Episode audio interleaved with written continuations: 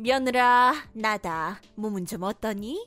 어머님이 걱정해주신 덕에 많이 좋아졌어요. 아유, 그래. 다행이구나. 이번에 내가 다닌 모임에 한 여자가 손주가 두 돌이 지났다고 하더라. 그래서 집에 아기용품이 남아 돈다네.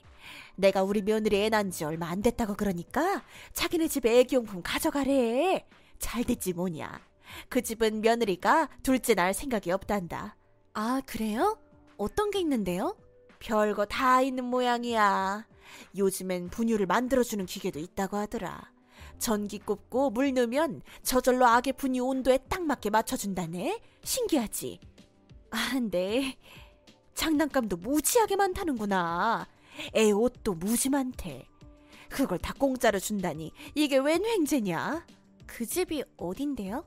평택이래. 평택은 너무 먼데. 애비가 수고스럽더라도 좀 왔다 갔다 하면 되지.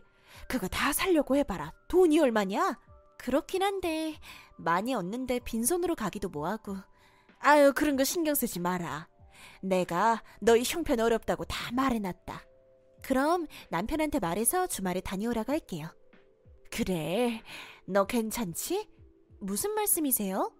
다른 집에 쓰던 거라고 찝찝하고 그런 거 아니지? 아, 아니에요. 애기 낳고 조리하고 아기용품 사는데 돈도 많이 들었거든요. 잘 됐죠? 그래, 잘 생각했다. 앞으로 돈 들어갈 때도 많은데 아껴야지. 애비가 처자식 먹여 살리려고 밤낮으로 고생인데 네가 지금부터 아껴야 앞으로 잘 사는 거야. 네, 알겠습니다. 매번 신경 써주셔서 감사해요. 오냐? 얼마 후. 자기야, 음, 내가 이런 건 갖고 오지 말라고 했잖아. 왜? 뭐가 어떤데? 부서지고 깨지고 부품도 없고 그 집 쓰레기를 다 쓸어 오면 어떡해. 주는 걸 어떻게 해? 쓸만한 게 그렇게 없어? 난 분유포트 온다고 기대했는데 아, 전원이 안 들어와. 2년 지나서 AS도 안 된대. 이것도 우리가 버리게 생겼어. 아기 유모차도 바퀴 나사가 없고. 아, 그 집은 뭐 이런 걸 보냈대? 당신이 받아올 때 확인 좀 해보지 그랬어. 난 다 멀쩡한 줄 알았지. 그 집은 애기 젖병까지 보냈더라고.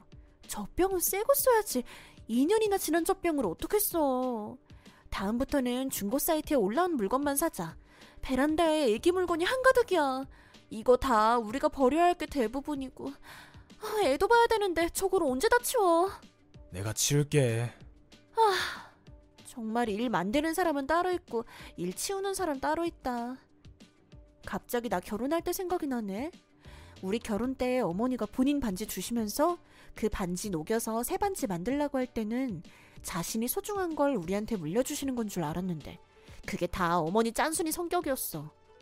하다못해 어머니가 몇 번 안 입었다고 본인 팬티 주실 때는 나 집에 와서 울었다. 미안해. 엄마가 스타일이 그러셔서 그렇지. 나쁜 생각으로 그러신 건 아니잖아. 당신도 알잖아.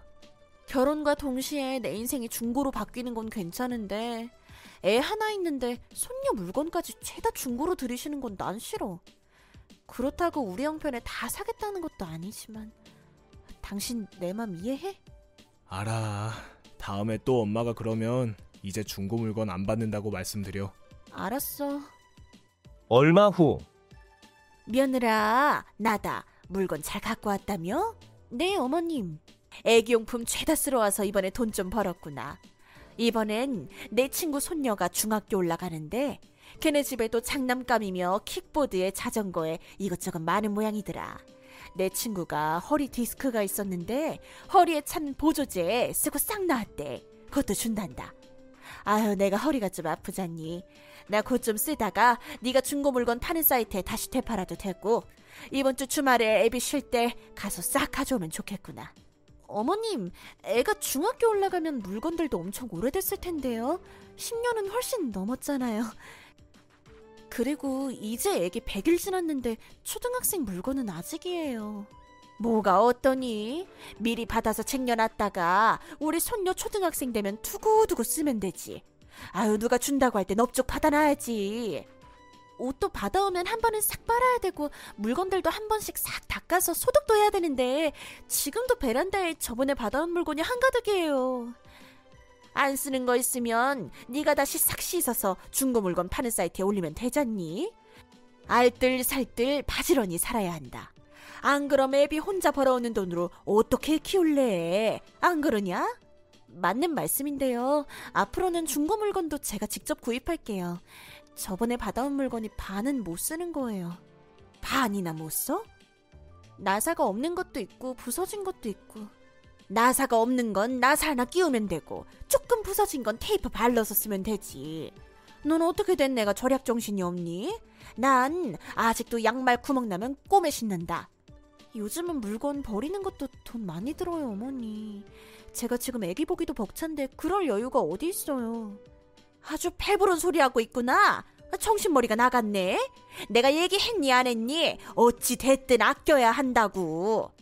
잔말 말고 그 물건 받아와. 뭐 하나 살 생각 말고.